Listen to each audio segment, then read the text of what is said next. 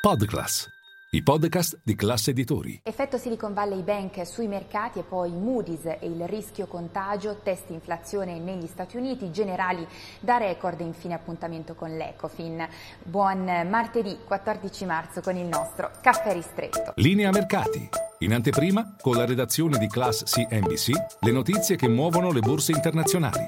E dunque uno, partiamo dalla reazione del mercato al collasso della Silicon Valley Bank e a tutte le conseguenze. Si riparte da una seduta in calo per l'Europa, in una sola seduta sono stati bruciati, pensate, 291 miliardi di euro di capitalizzazione di mercato. La più penalizzata è stata Milano che riparte da un meno 4%, questo perché il listino è eh, di fatto in gran parte costituito da titoli finanziari e dunque si riparte da forti ribassi sui titoli bancari a Piazza Affari, alcuni hanno ceduto oltre 9 punti percentuali, ma c'è da dire anche che sono stati protagonisti del rally di inizio anno, quindi in parte potrebbe trattarsi anche di prese di eh, beneficio. Meno penalizzata invece Wall Street che tutto sommato è riuscita a contenere le perdite, oggi riparte da una seduta mista, mentre in profondo rosso l'Asia e soprattutto i titoli bancari giapponesi questa mattina. Si riparte dopo una seduta che ha visto una fuga dall'azionario verso l'obbligazionario con una conseguente discesa dei rendimenti dei titoli di Stato dagli Stati Uniti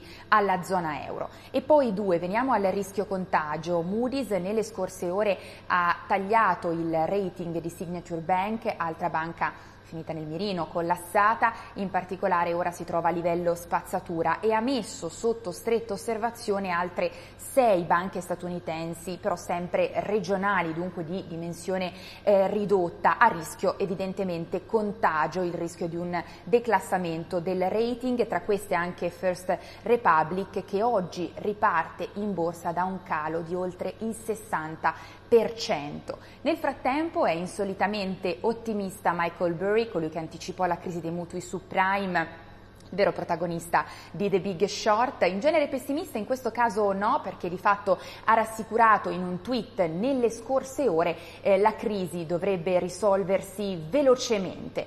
E poi eh, tre, veniamo all'inflazione negli Stati Uniti, oggi in uscita l'ultimo rapporto prima delle prossime decisioni della Banca Centrale Americana, l'indice dei prezzi al consumo per il mese di febbraio è atteso in leggero rallentamento dal 6,4% di gennaio al 6% 0,5%, l'incremento su base mensile dal più 0,5% di eh, gennaio a un più 0,4%. Nel frattempo il mercato scommette su un rallentamento nella stretta monetaria da parte della Fed anche per contenere ed evitare il rischio contagio dopo il caso SVB chiaramente e eh, pensate secondo il 75% delle probabilità, questo in base ai future super funds, la Fed si accontenterà di un rialzo dei tassi di soli 25 punti base, ma c'è chi eh, scommette come Goldman Sachs e Barclays anche su una vera e propria pausa, dunque che la Fed possa non alzare i tassi al prossimo meeting, quello del 22 marzo. Anche la BCE potrebbe rallentare e accontentarsi di più 25 punti base invece che più 50.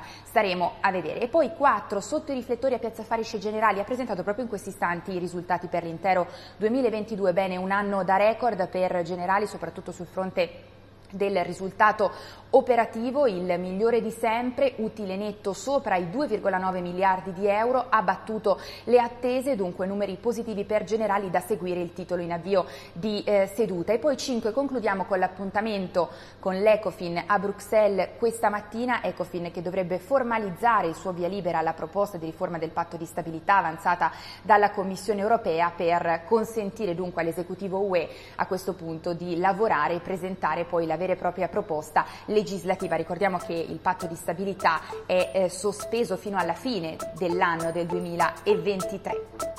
È tutto per il nostro caffè ristretto, vi aspetto in diretta a Caffè Fari con tutte le notizie.